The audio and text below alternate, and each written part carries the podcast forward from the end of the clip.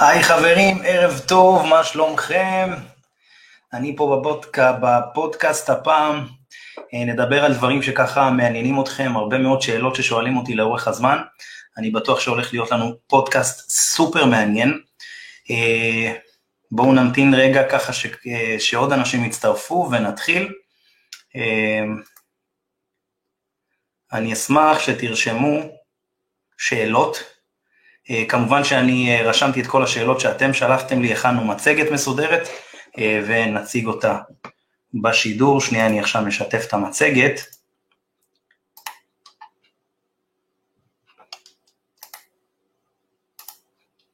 עוד שיתוף.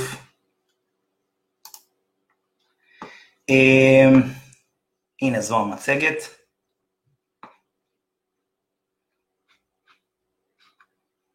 אנחנו תכף נתחיל.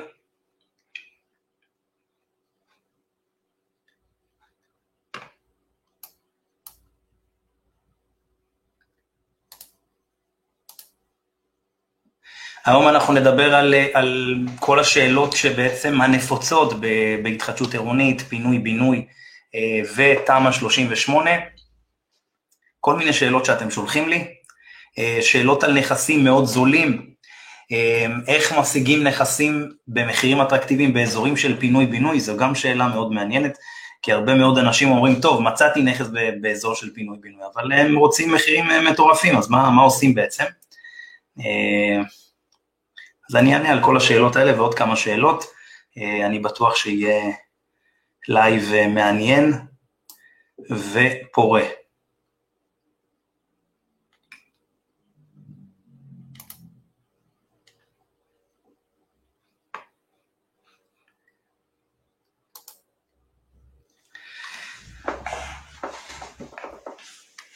טוב חברים, אה, אנחנו נתחיל עם, אה, עם בעצם מצגת שכבר שיתפתי אותה לקהל שעוקב אחריי, אה, לא שיתפתי אותה בפייסבוק עדיין, בקרוב זה יפורסם, החלטתי להתחיל עם המצגת הזאת כי אני חושב שזו מצגת מאוד מאוד נחוצה, ככה שתוכלו להבין באמת במאקרו יותר את מה שהולך בשוק היום.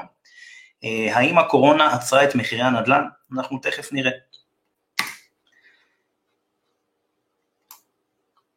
פה אנחנו רואים את הגרף בעצם של, אה, של הרבעונים בשנה וחודש, שנה ושלושה חודשים האחרונים. פה אנחנו רואים בעצם את הרבעון האחרון של 2019. אנחנו רואים פה שהמחיר עמד על מיליון 544. וברבעון ב-2020, הרבעון הרביעי, זה כבר קפץ למיליון 574. זאת אומרת שברבעון הרביעי של 2020 המחיר הממוצע עמד על מיליון 574, בהשוואה למחיר של הרבעון הקודם שעמד על מיליון 571, זו עלייה של 0.1. זאת אומרת ההפרש בין זה לבין זה זה 0.1. ואם משווים לרבעון, לרבעון הרביעי של 2019, ישנה עלייה של כמעט 2%, 1.9, אנחנו רואים פה את הרבעון של 2019, בהשוואה ל-2020. 20, אנחנו רואים שזה באמת עלייה של כמעט 2%, שזה לא מעט בשנה ש, אה, שהרבה סגרים והרבה, והרבה אי ודאות בבנקים, אה, הערכת אה, משכנתאות, כל הגרייסים מה שנקרא, קרו הרבה מאוד דברים, וזה מסביר לנו עד כמה השוק בישראל הוא, הוא שוק עם ביקושים שהם באמת אמיתיים, זאת אומרת זה לא איזה פייק או איזה בועה, כמו שיש כאלה שאומרים וטוענים, כי אנחנו רואים באמת, אה, זאת אומרת, אחרי שנה מטורפת כזאת, אם המחירים עדיין שומרים ושומרים על עצמם ואף עולים, זה משהו שמסביר על מגמה מטורפת, זה רק מראה שבאמת לא בונים מספיק, ועוד כל מיני בעיות אה, אה, אחרות, כמו לדוגמה המצב הפוליטי במדינת ישראל, שכל שנתיים מתחלפת ממשלה, וב-20 שנה האחרונות התחלפו עשרה שרי אוצר. כל הדברים האלה מאוד מאוד משפיעים, וכמובן, המשבר של הקורונה, שזה משהו שהוא משפיע באופן, השפיע, אה, משפיע, ישפיע אה, על השוק באופן דרמטי, אבל שוב פעם, אנחנו רואים ששוק הנדל"ן באמת הוא, הוא מאוד מאוד יציב, וזה אומר דרשני. רמת המחירים הגבוהה ביותר נמצאה בערים לפי הסדר, אנחנו רואים פה בעצם את המחירים מבחינת הממוצעים, אנחנו רואים פה שתל אביב היא באמת העיר הכי יקרה בארץ, אנחנו רואים שהיא טיפ טיפה מעל שלושה מיליון שקלים, רמת גן לאחר, לאחר מכן אנחנו רואים שהיא כבר אה, עומדת על, אה, על כמעט אה, ממוצע של שניים וחצי מיליון שקלים כמעט, שזה גם דבר נתון מרשים מאוד, וירושלים שבעצם במקום הרביעי מבחינת מחירים, זאת אומרת מחירים ממוצעים כמובן. הנה פה כתוב מחיר ממוצע של דירת מגורים בערים הגדולות. עכשיו הגרפים האלה אלה גרפים שבעצם לקחנו מהלמ"ס. מהלשכה המרכזית לסטטיסטיקה, זה לא משהו שאנחנו ממציאים. אפשר להגיד שהיום הלמ"ס הם הכי מדייקים אה, בחישובים שלהם, כי אנחנו יודעים שיש מספר גופים שבעצם אה, אה, מוציאים כל, זאת אומרת את הדוחות של מבחינת מחירים של נכסים, מה שנקרא מדדים, יש את השמאי הממשלתי שמוציא בעיקר כל רבעון, ויש את הלמ"ס שמוציא בעצם כל, כל, כל חודש שזה, ש, זאת אומרת יותר קל לעקוב, ובקיצור הלמ"ס הכי קרוב למציאות. למרות שבתכלס מבחינת אם אתם הולכים עכשיו לדוגמה לקנות נכס, אז חשוב מאוד כמובן להבין את המקרו, אבל יותר חשוב להבין את, ה, את, ה, את, ה, את, ה, את הנכס שלנו ברמה של התא השטח שלו, את, ה, את הנכס הספציפי, זה מאוד מאוד חשוב. אה, באר שבע, חיפה ואשקלון אלה ערים בעצם אה, אה, זאת אומרת עם המחירים הנמוכים ביותר ממה, ש, ממה שסקרו, סקרו 16 ערים גדולות. חיפה בממוצע יקרה מבאר שבע בכ-100 אלף שקלים, באר שבע ממוצע מחירים לדירות ארבעה חדרים מיליון 95 וחיפה עומדת על מיליון 195, הפרש של בדיוק 100 אלף שקלים בממוצע. אה, אם אנחנו עכשיו אה, אה, עוברים לתובנות של מה שקרה בקורונה, אנחנו מבינים שהקורונה לא עצרה את השוק, להפך, יש חודשים מסוימים בתקופת הקורונה, אם אנחנו מדברים על חודשי אה, הקיץ, אה, ביולי גם שינו את המסלול של המס וחזרו לתקופה של לפני כחלון. המס עד כחלון היה, עמד על חמישה אחוזים, ועכשיו שישראל כץ נכנס, בעצם הוא חזר אחורנית למתווה הקודם של במקום שמונה אחוזים מס רכישה, זה חזר בעצם למצב הקודם של חמישה אחוז. במצבים שהמיסוי נמוך והמיסוי יורד, יש יותר משקיעים שנכנסים לשוק, לשוק ובעצם שומרים על אה, אה, איזון מסוים ורמת מחירים כמובן, זה הביא הרבה מאוד משקיעים, בטח לאזורים של הפריפריה. אה, לא מעט משקיעים בקיצור הגיעו, ובחודשים כמו נגיד אוגוסט, השוק היה מטורף. אני יכול להגיד לכם שאנחנו עשינו סקירה של עשרות סניפי, סניפים מרשת ברוקר, חברים ברשת ברוקר נדל"ן, וכולם מדברים על עליות מחירים בשנה האחרונה, שזה מטורף, זאת אומרת הייתה תקופה מסוימת אחרי הסגר הראשון, שיש אזורים שבהם היה, זאת אומרת, אזורים רבועים מבחינת משקיעים, כמו לדוגמה חיפה, הרגישו שהמחירים קצת יורדים, ואז כבר בתחילת מאי, וממאי בעצם התחילה העלייה המחודשת, כי המוכרים פתאום, המוכרים, השוק הבין ש...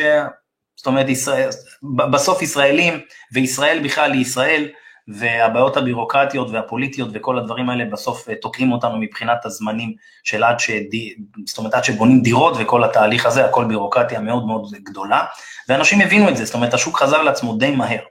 כמו שאמרתי, יש אזורים מסוימים רבועים שהמחירים ירדו. אתם יודעים מה, גם באזור תל אביב, בתקופה של הסגר הראשון, המחירים ירדו בין חצי אחוז לשני אחוז, על פי הסניפים שאנחנו בדקנו, שזה מאוד מאוד מעניין, זאת אומרת, כמו שאמרתי, בתקופה ההתחלתית אנשים חששו מאוד, וזה התבטא במחירים, זאת אומרת המחירים ירדו, כי פה אף אחד לא ידע מה קורה, חשבנו, אתם, אתם יודעים, קורונה זה משהו שמאוד מאוד, כולנו פחדנו מזה. ראינו את הסרטונים מסין וראינו מכל מיני מקומות בעולם שאנשים הולכים ופשוט נופלים ומתים, אז אה, אף אחד לא ידע באמת מה קורה, אה, אז לכן המחירים, זאת אומרת אוטומטית הרגשנו את זה ברמות מחירים, אה, וזה השפיע ברמה הרוחבית. אבל שוב, לקראת סוף, זאת אומרת, אחרי מאי זה כבר המחירים התחילו להתאזן והשוק חזר לעצמו, שזה דבר, זה נתון דרמטי. אמ, יש בעיות, אה, אה, התובנות בעצם מהשנת קורונה הזאת, שיש בעיות מובנות שקשה מאוד, אה, קשה מאוד לטפל בהן, קשה מאוד, כמו שאמרתי, הבעיות של הפוליטיקה, הרבה מאוד פוליטיקה, פוליטיקה בסופו של דבר תוקעת הרבה מקלות בגלגלים, כי כל שנתיים מתחלפת ממשלה בממוצע, שרי אוצר מתחלפים, שרי אוצר עם אג'נדות שונות, זאת אומרת אין פה מדיניות כלכלית שאומרים זה, זו המדיניות ואיתה נרוץ הרבה מאוד שנים, אין פה את זה, וזה משהו מבאס וזה משהו שמרגישים אותו בסופו של דבר, את, ה, את הבלבלות האלה מרגישים בסוף בכיס, אנחנו מרגישים את זה בכיס, אם זה במיסויים גבוהים וכל הדברים האלה, אז הבעיות המובנות זה משהו שלפי דעתי ישמור את הרמות מחירים, הרמות מחירים, זאת אומרת על רמות מחירים גבוהים והמחירים עוד ימשיכו לעלות, המחירים לא יעצרו לפי דעתי. אם המחירים לא עצרו בתקופת הקורונה, אני לא מאמין שמשהו יקרה. בישראל נדל"ן נחשב כמוצר בסיסי והקורונה פתחה לנו את העיניים עוד יותר ממה שחשבנו לפני כן. ב- ב- בישראל נדל"ן נחשב ממש כמוצר בסיסי, להבדיל מאירופה, ממדינות מסוימות שאנשים בכיף חיים בשכירות, יש אזורים, לדוגמה קחו את ברלין, אה, אה, עיר הבירה של גרמניה, 85 אחוז בערך חיים בשכירות, שזה מספרים מטורפים. אם משווים את זה לתל אביב, אנחנו מדברים על משהו כמו 50 אחוז, שנגיד עיר בירה, אה, ותל אביב היא גם בירת התרבות של מדינת ישראל. ואם משווים את זה לתל אביב, אנחנו מדברים על 50 אחוז, ובקיצור, 85 אחוז אה, אה, מברלין מושכרת, ואנחנו כרגע לא מתקרבים למספרים האלה, לכן אני חושב שהמחירים באמת ימשיכו אה, לעלות, כי אנשים פה רוצים נכסים, גם אנשים שחיים במרכז שאין להם כסף, לקנות נכס בתל אביב או בקריית אונו או, או בכל האזורים של המרכז, עדיין רוכשים נכסים בפריפריה וימשיכו לרכוש נכסים בפריפריה. אנחנו רואים את זה שבוע שבוע, יום יום, יש לנו סיורים כל הזמן בכל הארץ, מאילת ועד מטולה. דרך אגב, אם אתם אה, מקשיבים לפודקאסט הזה, ואתם רוצים אה, להכיר שוק מסוים ושנארגן לכם סיור, תדברו איתי, ונשמח לארגן לכם סיור מקצועי מאילת ועד מטולה. תבחרו לכם שוק ואנחנו נדאג שאיש מקצוע, מקצוען, ילווה אתכם בצורה הכי טובה ותכירו את השוק בצורה הכי טובה שיכולה להיות. לא משנה אם זה למכירה, או לקנייה או להשקעה, אנחנו מטפלים בכל, ה, בכל המטריה הזו. בעשור האחרון הנדל"ן בארץ הכפיל את עצמו ויש מקומות שגם שילש את עצמו, כולנו מכירים את הסיפור הזה ואני מכיר את הסיפור הזה מקרוב, על משקיעים שרכשו דרכי, אני כמעט עשר שנים בתחום, אה, כמעט עשור משנת 2012, ויש לנו משקיעים שקנו נכסים ב-150-170 אלף שקלים, היום נכסים כאלה נמכרים סביב ה-700, אה, אתם יכולים לעשות את המכפלות ולהבין לבד בכמה זה עלה. יש אזורים ליד האוניברסיטה לדוגמה, שנמכרו שם נכסים ב-270, 280, 300 אלף שקלים בשנת 2000 ו-2012, היום אותם נכסים נמכרים סביב ה-900 ויותר, שזה מספרים מטורפים. אה, אז יש אזורים באמת שהנדל"ן פשוט שילש את עצמו, וצריך להבין את זה, שוב, במדינת ישראל, מדינת ישראל הצפי שלה עד 2048, אה, עוד אה, כמעט 30 שנים, אנחנו מדברים על, על, על הכפלה של מספר התושבים, כרגע אנחנו עומדים על 9 מיליון פלוס, 9 מיליון 200 בטח אה, בערך, אנחנו נגיע ל-10 מיליון ממש בקרוב. לדוגמה, קחו את באר שבע, באר שבע מבחינת ה, לפחות הצפי שלה, מה שנקרא תוכנית 2030, אמורה לגדול בכ-30 אחוז. יש ערים שבעשור הקרוב אמורים לגדול גם ב-50-60 ויש כאלה שגם עם חזון מאוד גדול, נגיד ל-15 שנים, שמדברים על הכפלה פשוט של, ה, של התושבים, כמות התושבים, כמו לדוגמה, קחו את אה, באר יעקב, באר יעקב יש שם הרבה מאוד תוכניות בנייה, היא הולכת אה, לשלש את עצמה תוך אה, שנים ספורות. אז בקיצור, יש ביקוש ער, קחו גם את אפילו את בית שמש, בית שמש עיר מאוד מעניינת, עיר חרדית, התחרדה בשנים האחרונות, ו... ויש שם ביקוש מאוד מאוד גבוה לס... ל... ל... גם לשכירות וגם למכירה. עכשיו, בבית שמש השכירות שם היא די, אה, היא די נמוכה יחסית, ל... זאת אומרת התשואה שם נמוכה, אבל מה שיפה בבית שמש, במחירים שהם די סבירים, העלייה אה, מבחינת ההשבחה של הנכס היא די גבוהה. אה, בואו נראה מאיתנו כרגע.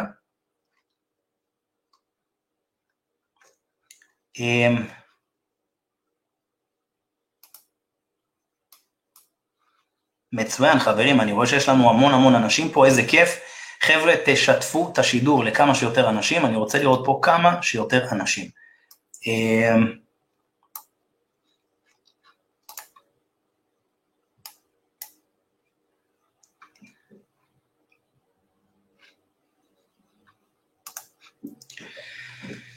אמ, טוב, אמ, מבחינת, אז דיברנו על העניין של ההכפלות בעשור האחרון, מה שאני כן ממליץ חברים, אתם מעוניינים לרכוש נכס, אל תחכו למחר, תעשו החלטה מושכלת ותתקדמו. לא חייב להשקיע בנדל"ן, אלא להשקיע כדרך חיים. חברים, יש היום הרבה מאוד תחומים להשקיע בהם, להתקדם, מה שנקרא לצאת לחופש כלכלי לאט לאט. אני לא אומר עכשיו שכל אחד צריך להרוויח 100 אלף שקל בחודש, או להגדיל את ההון שלו בעוד, בעוד 50 אלף, או ב, ב, לא יודע, בעשרות אלפי שקלים מדי חודש, אבל כן יש הרבה מאוד מקצועות שכן אפשר להרוויח כמה אלפי שקלים בנוסף, אם זה ייעוץ משכנתאות, אם מעניין אתכם דרך אגב קורס ייעוץ משכנתאות אה, ולהרוויח מיד אחרי, דברו איתי ונשמח לעזור לכם. אה, אז יש קורס יועצי משכנתאות שניתן לעשות שילוב עם עבודות אחרות. יש אה, כל מיני דברים בדיגיטל, בלי סוף בדיגיטל. גם זה דרך אגב, אם זה משהו שמעניין אתכם, תדברו איתי ואני אעזור לכם בלי קשר לנדל"ן, אני פשוט די בקיא בדברים האלה, כי זה מאוד מעניין אותי, אה, אז אני די סבבה בזה. אז תשאלו אותי במידה ואתם רוצים על, על כל מה שקשור ביזמות אינטרנט, ואני אעזור לכם בשמחה, ואקשר אתכם למי שצריך. אה, אז שוב אני אומר, אם אתם בקטע של חבר'ה לקנות נכס להשקעה, תעשו מה שצריך על מנת להתקדם לנכס להשקעה, כי עדיף, זאת אומרת להחזיק את הנדל"ן ולחכות שהוא יעלה מאשר אה, אה, לחכות ושהנדל"ן יעלה כי הוא יעלה.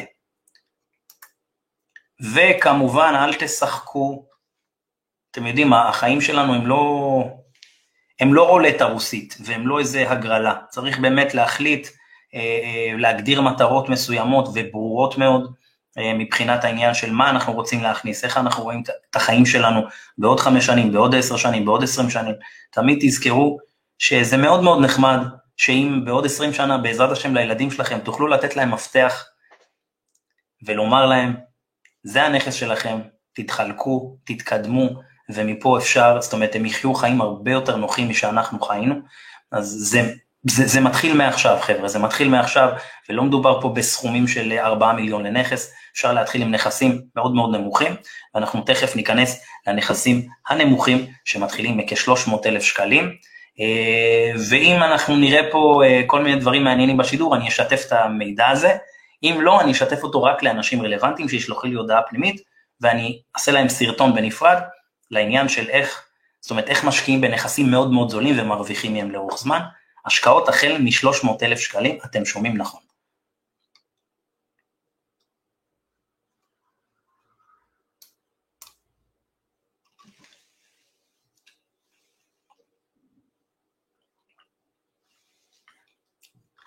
בואו נראה מי איתנו בשידור.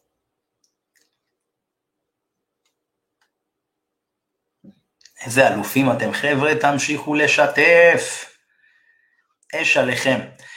אה, אז השאלות הנפוצות אה, אה, בהתחדשות עירונית, שאלתם אותי הרבה מאוד שאלות על התחדשות עירונית, לקחתי את השאלות הכי נפוצות שנשאלו אם זה בלייב, עם יוטיוב וכל, וכמובן הודעות פרטיות ומיילים, אז אני אענה על הדברים באמת הכי חשובים. פינוי-בינוי, הגיעה חברה מסוימת שמעוניינת שנחתום, איך אני בודק איך אני בודק כמה החברה רצינית והאם כדאי לחתום או רק בליווי עורך דין. אז אני כבר אומר לכם חברים, מגיעים, אם מגיעה אליכם חברה מסוימת, ממליץ בחום, אל תחתמו. אל תחתמו. כי אתם לא יודעים למי אתם חותמים, הרבה פעמים אתם יודעים חברות מסוימות, כאילו אתם חושבים שהגעתם לא, ממש הוליווד מה שנקרא, ובסופו של דבר אתם יכולים ממש ליפול בפח. אז כדאי מאוד לא לחתום בכלל, אין בעיה לקחת את ההסכם, לעבור עליו, אה, לבדוק את החברה והכל, אבל אני ממש ממש לא ממליץ לחתום בלי עורך דין שמתמחה בזה. אל תיקחו עורך דין שמתמחה בגירושין או במשהו אחר. זה חייב להיות עורך דין שמתמחה בפינוי, בינוי והתחדשות עירונית. אם תרצו שמות של עורכי דין שמתמחים בזה, שהם מהמובילים ביותר בארץ, בואו נגיד מהארבעה המשרדים הכי מובילים בארץ לעניין הזה, אז אתם יכולים לשלוח לי הודעה פרטית, לשאול אותי, בן, אני רוצה להתחבר לעורך דין הזה והזה, אנחנו מעוניינים ללוות, אה, זאת אומרת להוביל את הבניין שלנו לפינוי-בינוי, אני אשמח לחבר אתכם באהבה ענקית, אבל שוב אני חוזר ואומר, לא לחתום בלי עורך דין. חבר'ה, יש כל כך הרבה דברים, והחוק כל הזמן משתנה, החוק הוא מאוד דינמי בכל מה שקשור בהתחדשות עירונית בארץ, כי זה נושא די חדש אה, יחסית.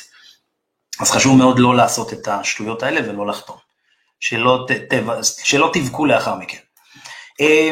פינוי-בינוי, האם אתה ממליץ לרכוש נכסים באזורים של פינוי-בינוי, איך אוכל להשיג נכסים במחירים טובים באזורים האלה. אז אה, באופן כללי ברור שאני ממליץ לקנות נכסים באזורים שהם אמורים אה, אה, לתת לכם רווח משמעותי. הרי כשאני קורא, מקריא את השאלה הזאת, זה, זה מה שמשתמע מכך, אבל אפשר להבין היום חבר'ה שהיום, בעיקר בפריפריות, הצפי לפינוי-בינוי הוא צפי מאוד נמוך. אז אל תחיו בסרט חבר'ה לקנות נכס עכשיו בירוחם, שאמרו לכם שזה פינוי-בינוי, שייצא שם פינוי-בינוי. הסבירות היא מאוד מאוד מאוד נמוכה. גם באזורי ביקוש, הבירוקרטיה וגלגלי הבירוקרטיה עד שהם זזים, לוקח המון זמן, המון שנים, צריך יזמים חזקים עם אורך רוח. אה, אנחנו רואים שבהרבה פרויקטים של פינוי-בינוי, יזם מסוים מתחיל, יזם שני ממשיך וכן הלאה, וזה פשוט מלחמת התשה. אז חשוב מאוד אה, אה, להבין את, ה, את הדבר הזה. אני כן ממליץ לקנות, אבל לא בכל אזור שבו אומרים לכם פינוי-בינוי, באמת תהיה התכנות כלכלית לפינוי-בינוי, כי אנחנו מבינים את זה שבצורה הכי פשוטה, אם לקבלן לא יהיה רווח משמעותי, הוא לא יעשה את זה. הרי אחת הבעיות עכשיו עם נכסים בפריפריה, ומדוע לא עושים שם פינוי-בינוי, זה בגלל שהיחסיות, אמ, היחסיות בין הורדת והריסת בנייה, הריסת דירות ישנות לבין הדירות שהקבלן רוצה לקבל, היחסיות היא מטורפת. לדוגמה, אם לוקחים את באר שבע, דורשים שם 1.7, 1.8. זאת אומרת, שעל כל דירה ישנה שיורדת, הקבלן רוצה שמונה נכסים, שמונה דירות חדשות, או שבע דירות חדשות על מנת שזה יהיה כלכלי. עכשיו, זה מספרים מפלצתיים, אה, שמשנים את כל התמהיל של האזור ואת כל ה... אה, בקיצור, סופר בעייתי. במקרה אני מלווה שלושה מתחמים של פינוי-בינוי, ליוויתי שלושה מתחמים של פינוי-בינוי בבאר שבע, בשכונה ג' למי שמכיר, אבל גם שם יש שם הרבה מאוד אה, בעיות, הרבה מאוד אתגרים, ואני יכול להגיד לכם שהמחירים שם עלו באופן דרמטי, ויש כאלה אזורים שלא הייתי אפילו מצדיק את העלייה, סבבה, אז חתמו על פינוי-בינוי, וצריך להבין שבאזורים הפריפריאליים, רוב הנכסים נבנו גם ככה מתחת לש, ל, ל, ל, ל, לינואר 1980, הרי החוק אומר שכל הנכסים שהם נבנו לפני אלף, ינואר 1980 הם בעצם מיועדים לפינוי-בינוי, אתם מבינים? זאת אומרת הם, הם עומדים בחוק.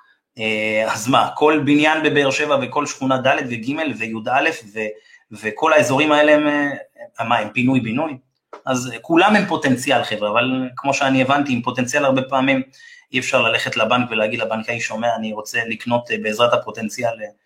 בקיצור, פוטנציאל לפעמים פוגע בנו, אז צריך להיזהר מזה.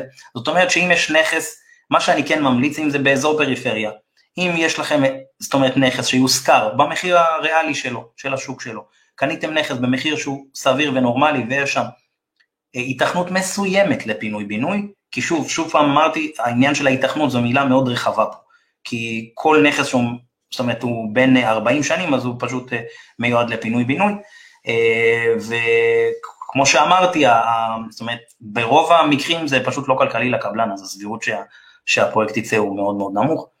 צריך לזה, אבל אם אתם קונים נכס באמת במחיר שהוא סביר, והנכס יושכר גם במהלך השנים עד שהפינוי בינוי יצא, אז בהחלט אפשר אה, לקנות, ומקסימום נרוויח מפינוי בינוי, מקסימום.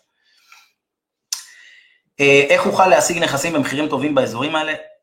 אני חושב שיש משפט אחד שאני הרבה פעמים משתמש בו, שכשאנשים מוכרים קצת חיים בסרט לפעמים, לא כולם, שאומרים מה, החתמנו פינוי בינוי ולפני כמה זמן החתמת פינוי בינוי? לפני חמש שנים, הבנתי, מתי פעם אחרונה הייתה לכם ועידה אחרונה עם אה, יזם, מי היזם? אה, אתה יודע, דיברנו איתו לפני ארבע שנים. קיצור, אנחנו מבינים שזה חרטה ברטה, אז פשוט אפשר להגיד תמיד, חבר, אין לי בעיה גם לשלם לך כל סכום שתרצה. אם הייתה פה באמת התכנות אמיתית, אין לי בעיה לשלם לך. היות ואתה לא מבטיח לי כמה זמן זה ייקח, היות וזה לא עכשיו פרויקט של תמ"א, אה, שהוא פשוט יחסית, שהוא שלוש-ארבע שנים אני רואה מפתח, אז המחיר שאני מציע הוא כזה וכזה. אתה רוצה למכור, כמובן בשפה שהמוכר אה, אה, באמת יבין ויקדם, אבל מוכרים מבינים את זה דרך אגב, מוכרים מבינים את זה לאט לאט, לפעמים מוכרים מעלים מחירים הזויים לאזורים של פינוי בינוי בגלל שהחתימו אותם לפני שנתיים, אז מה הם החתימו? אבל אתה בדקת את, את, את התב"ע, אישרו שם משהו, עוד אפילו אין שם תוכנית ראשונית, אז על מה, על מה לשלם כל כך הרבה כסף? אז אתם בתור רוכשים צריכים לבדוק את הדברים האלה. אה, מאוד מאוד חשוב לבדוק את הדברים האלה לפני ש, שנכנסים ל, לעסקאות. אני כן יכול להגיד לכם שעשינו לא מעט משאים ומתנים לאורך השנים, של לאנשים באזורים של פינוי-בינוי, שרכשנו עבורם, וזה המשא ומתן. אני מבין שחתמתם, אני מבין שזה, אבל אתה צריך להבין שחצי מבאר שבע, או יותר, היא, היא מיועדת לפינוי-בינוי. הרבה מאוד נכסים נבנו לפני 1980, אז מה זה אומר? שכל הנכסים פה צריכים לעלות 200 אלף שקלים יותר ממחיר השוק? לא. אתם מבינים? זה מאוד מאוד פשוט להבין את זה, וצריך לזכור את זה. אותו, אותו סיפור גם ב, בהרבה מאוד אזורים, בקיצור, יש הרבה מאוד אזורים שהם ישנים, ואנשים שמעו על פינוי-בינוי, זהו, אז uh, המחיר עולה ב-300 או 400 אלף. Uh,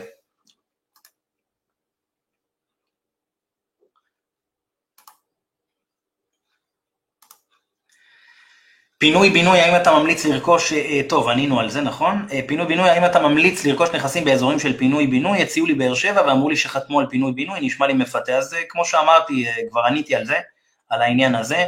אה, בעיקר באזורים שהם פריפריאליים צריך להיזהר מהמונח הזה פינוי-בינוי, כי שוב פעם, זה מאוד מאוד קשה להוציא פרויקטים של פינוי-בינוי, אה, אם לא באמת יבנו איזה מתווה מסוים, שמה שנקרא ייתנו ליזמים איזה קרקע פיצוי, או מה שקוראים, אה, מה שקוראים לו היום קרקע משלימה.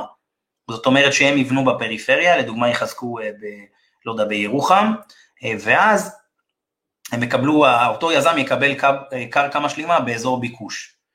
זה, זה המתווה נראה לי ההגיוני היחיד שיש, אולי יש רעיונות אחרים, אתם יכולים להציע, אבל נראה לי זה הכי הגיוני והכי כלכלי אה, ממה, ש, ממה שראיתי ונחשפתי.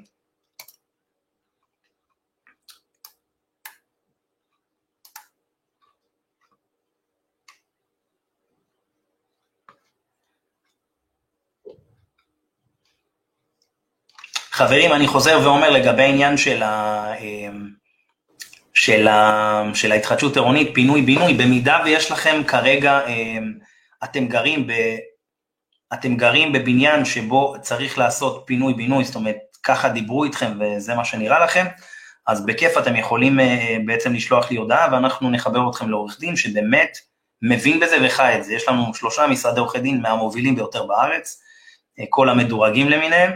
והם יטפלו בכם בצורה הכי טובה. ואני שוב חוזר ואומר, חבר'ה, לא לחתום על שום חוזה לפני שיש לכם עורך דין שמתמחה בפינוי בינוי אחרת, אתם תהיו בצרות צרורות, כי לצאת מחוזים כאלה זה סרט. אמ, ברשותכם אני אשתה מים קצת.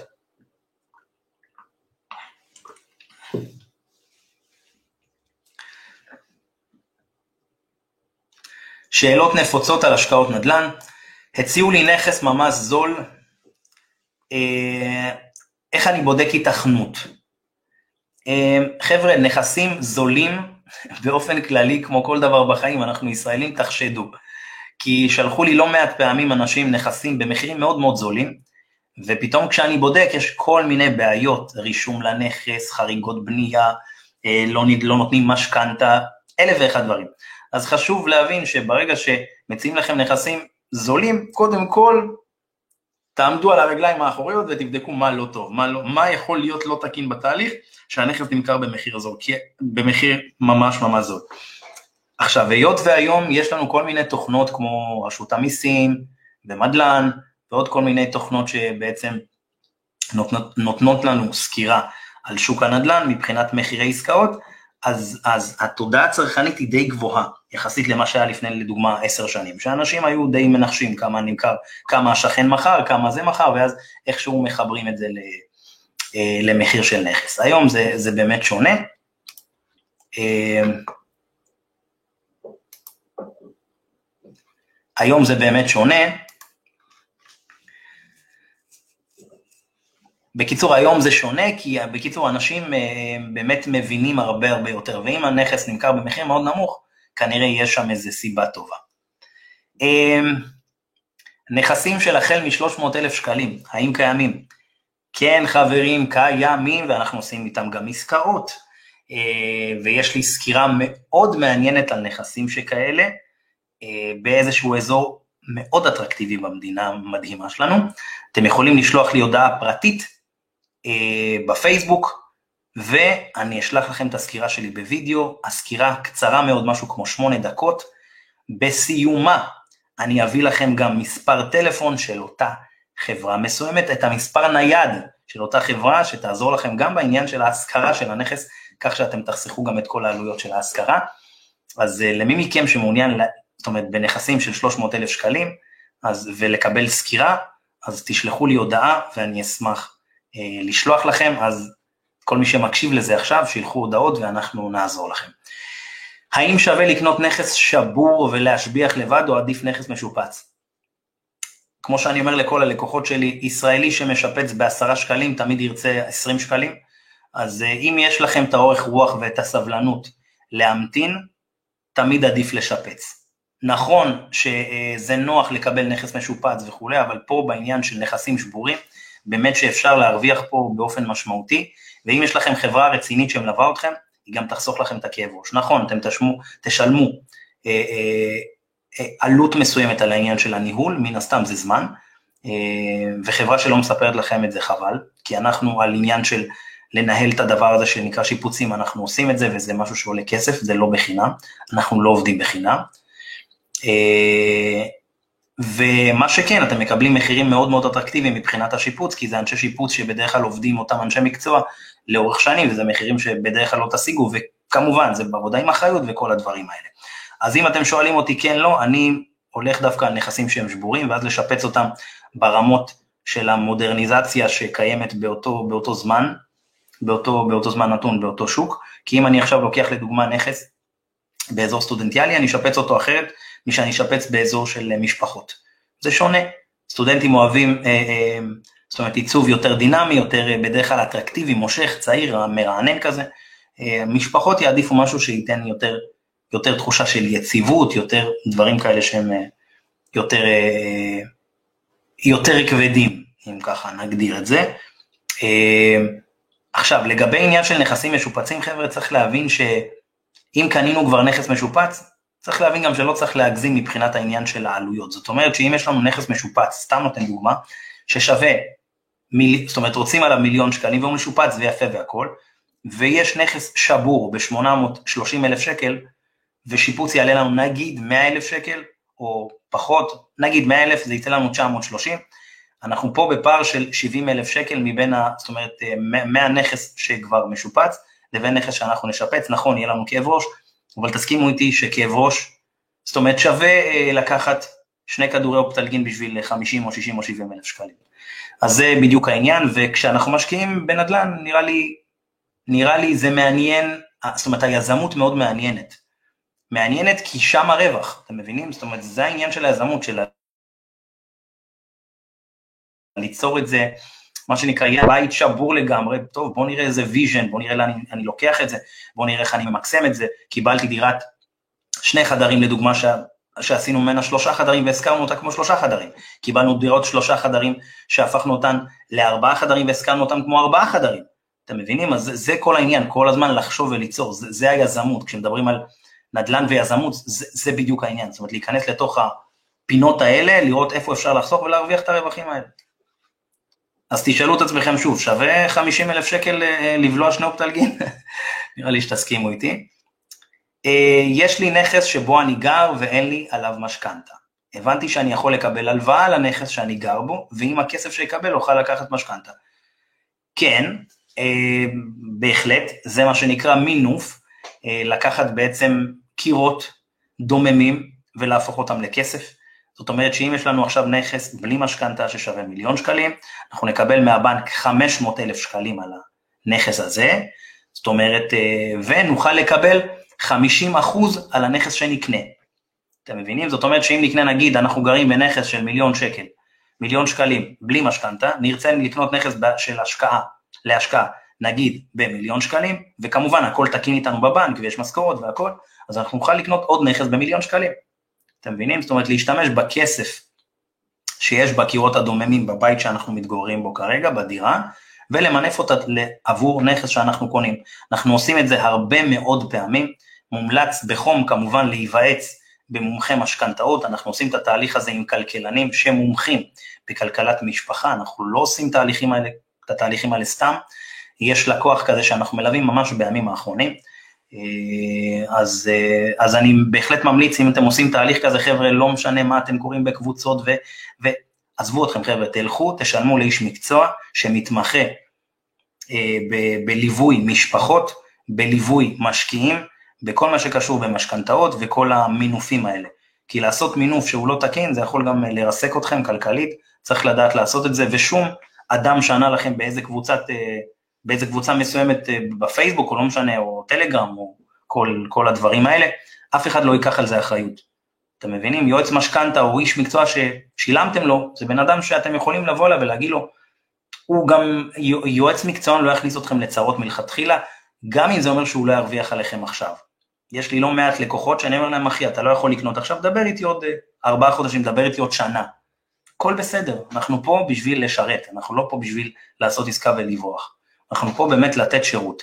אז אם אתם גם צריכים עזרה בעניין הזה של יש לכם נכס עכשיו, מה אני עושה, איך אני ממנף אותו, דברו איתי ונשמח לעזור. אתם לא חייבים שהנכס יהיה ריק לחלוטין ממשכנתה, כל עוד שילמתם איקס כסף אפשר תמיד לעשות משהו עם החלק שנותר ולראות מה אפשר באמת לעשות. כמובן שוב, זה בליווי אה, אה, יועץ אה, מומחה למשכנתאות שמתמחה גם בליווי משפחות ובכלכלת הבית מה שנקרא. וואו, זה היה לייב, לייב מאוד מאוד מאוד ממוקד, אנחנו כבר כמעט 40 דקות בלייב, אתם קולטים איזה מהר? אני מאוד מעריך את זה שכולכם איתנו פה, זה מדהים באמת, ו...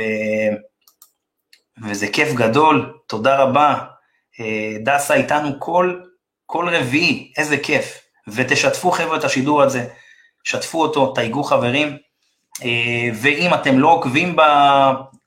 ביוטיוב, חבר'ה, זה הזמן, זה הזמן, אחרי השידור הזה אתם יוצאים ליוטיוב ועוקבים אחריי. ביוטיוב כותבים בן סולומון, רואים שם את כל הלייבים ואת כל הפודקאסטים שאני מעלה, וכמובן בפייסבוק תעשו עוקב, תעקבו אחרי התכנים, אם נדל"ן מעניין אתכם, אה, נדל"ן בשפה פשוטה כמו שאתם רואים, אה, אני אשמח לראות אתכם, וכפי שאמרתי, אם אתם מתעניינים בהשקעות נדל"ן, לא משנה איפה בארץ, מאילת ועד מטולה, דברו איתי בפרטי, ואני אשמח לעזור לכם. אם אתם מעוניינים למכור, לקנות נכס בכל הארץ, דברו איתי, אני אשמח לעזור לכם. יש את רשת ברוקר נדל"ן, כמו שאתם רואים פה, פרוסה בכל הארץ, ואנחנו פה בשביל לעזור לכם. אני מקווה מאוד, חבר'ה, שנהניתם מהשידור, ואתם תמשיכו ליהנות מהשידור הזה, כי כרגע זה בלייב, אתם תמשיכו ליהנות מהפודקאסט הזה, גם ביוטיוב, אה, באהבה ענקית. אני הייתי בן סולומון, אני פה כל יום רביעי בשעה שמונה בדיוק, שבוע הבא אנחנו נחזור עם מרואיינים מעניינים חדשים, פשוט ברביעי הזה, היום, הייתי חייב לעלות ולענות על השאלות האלה, כי כל הזמן שואלים אותי, וזה שאלות באמת חשובות, אז uh, אני מקווה שהעמקתי והסברתי בצורה הכי טובה שיש. תזכרו, כל יום רביעי, בשעה שמונה בערב, תוכנית על נדל"ן, בצורה הכי פשוטה שיש. אם אהבתם את זה חבר'ה, תעתיקו את הלינק, שתפו אותו בוואטסאפים לחברים, חברות, ואנחנו, ואני אשמח לראות אתכם כל הזמן. ובקרוב, בקרוב מאוד, חבר'ה, עם כל החיסונים וכל הפתיחה של המשק, אנחנו נגיע להרצאות, ובעזרת השם נגיע גם להרצאות של המאה ומאתיים איש שכל כך התגעגעתי אליהן, ויהיה מאוד מאוד מעניין. תודה רבה שהייתם איתי בפודקאסט לייב הזה, אוהב אתכם, שיהיה לכם המון בהצלחה, ותעשו נדל"ן.